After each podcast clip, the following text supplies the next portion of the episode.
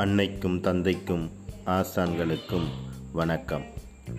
One plus one equal to three என்ற தலைப்பில் உங்கள் சர்க்குருநாதன்.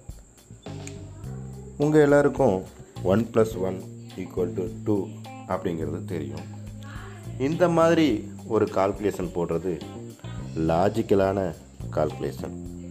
ஆனால் one plus one equal to three அப்படின்னு ஒரு கால்குலேஷன் போட்டால் அது வந்து நம்மளுடைய க்ரியேட்டிவ் திங்கிங்கை கொடுக்கும். முதல் வகையில் பார்த்தீங்கன்னா ஒன்றே ஒன்றையும் கூட்டினா ரெண்டு அப்படின்னு சொல்லுவோம். இது வந்து ஒரு பிரச்சனைக்கு தீர்வு காணக்கூடிய சராசரியான பராமரிப்பு கல்வி முறை. இந்த கல்வி முறை தான் நம்ம எல்லா இடத்துலையும் செஞ்சுக்கிட்டு இருக்கிறோம். இதுக்கு விடையை மட்டும்தான் அவங்களால கண்டுபிடிக்க முடியும். இது வந்து ஒரு மெயின்டெனன்ஸ் லேர்னிங் மாதிரி. தற்காலிகமாக ஒரு இதை நம்ம கற்றுக்குறோம் அதுக்கு மேலே புதுசாக எதையும் திங்க் பண்ணுற அளவுக்கு அவங்களுடைய அறிவு வளர்ச்சி இருக்கிறதில்ல. ஆனால் one plus one equal to three அப்படின்னு சொல்கிறது புதுமையான விஷயங்களை வாழ்க்கைக்கு கொண்டு வரக்கூடிய க்ரியேட்டிவ் திங்கிங் அது வந்து இன்னோவேட்டிவ் லேர்னிங் அந்த கான்செப்டில் வருது. இந்த இன்னோவேஷன் அப்படிங்கிறது பார்த்திங்கன்னா ஒரு புதுமையான சிந்தனையை நமக்கு எப்போவுமே கொடுத்துக்கிட்டே இருக்கும். இதுக்கு எடுத்துக்காட்டு அப்படின்னு சொல்லி சொல்லும்போது ஸ்டீவ் ஜாப்ஸ் ஸ்டீவ் ஓஸ்னியாக் இவங்க ரெண்டு பேரும் கம்ப்யூட்டரில் ஒரு புதிய கண்டுபிடிப்பை செய்கிறாங்க அதை உலகத்துக்கு அறிமுகப்படுத்துகிறாங்க ஆப்பிள் பர்சனல் கம்ப்யூட்டர் இதன் மூலமாக அவங்களுடைய கற்பனை சக்தியை பயன்படுத்தி ரெண்டு பேரோட திறமைகளெல்லாம் அதில் முழுமையாக கொண்டு வந்து உலகத்துக்கு அறிமுகப்படுத்துகிறாங்க அவங்க கற்பனை தான் அவங்களுடைய ஆன்மாவோட கண்ணாடியாக இருந்துச்சு. இங்கே கற்பனை செய்கிறதுனால அவங்களோட அந்த கண்டுபிடிப்பை நிகழ்த்த முடிஞ்சது. அதனால் கற்பனை என்பது மனதின் தொழில்கூடம் அப்படிங்கிறத அவங்க மறுபடியும் ப்ரூவ் பண்ணாங்க.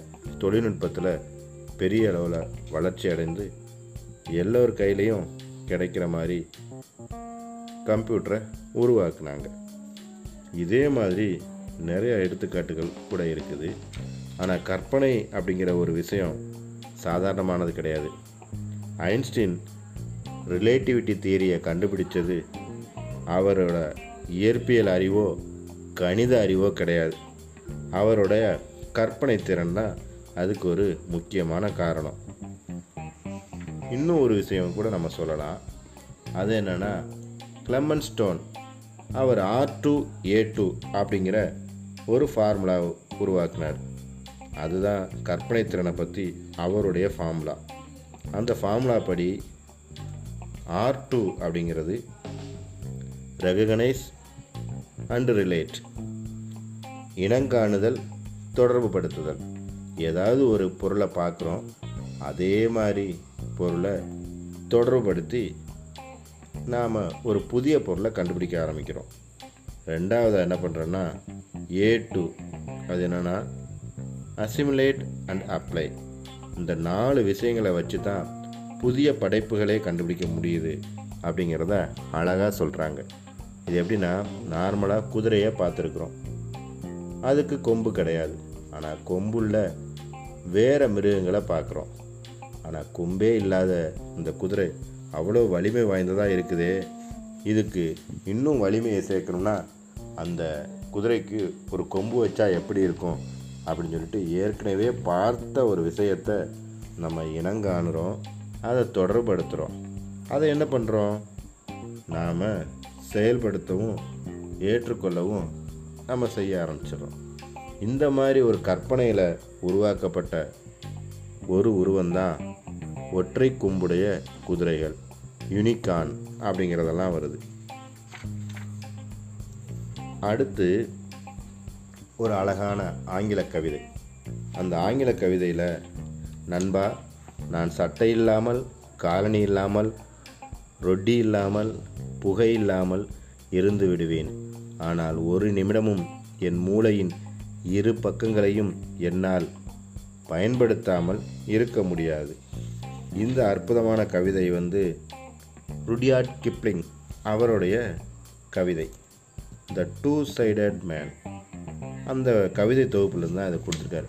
அதாவது மூளையினுடைய இரண்டு பகுதிகளை யார் பயன்படுத்துகிறாங்களோ அவங்க தர்க்க ரீதியாகவும் சிந்திப்பாங்க. அதே நேரத்தில் அவங்களுடைய கற்பனை சக்தியும் அளவுக்கு அதிகமாக இருக்கும் அப்படின்னு சொல்கிறார் அந்த அளவுக்கு யார் யாருக்கெல்லாம் கற்பனை சக்தியை வளர்க்குற எண்ணம் இருக்குதோ அவங்கெல்லாம் one plus one equal to three அப்படிங்கிற கான்செப்டை உண்மையிலே ஏற்றுக்குருவாங்க அன்புடன் உங்கள் சத்குருநாதன்.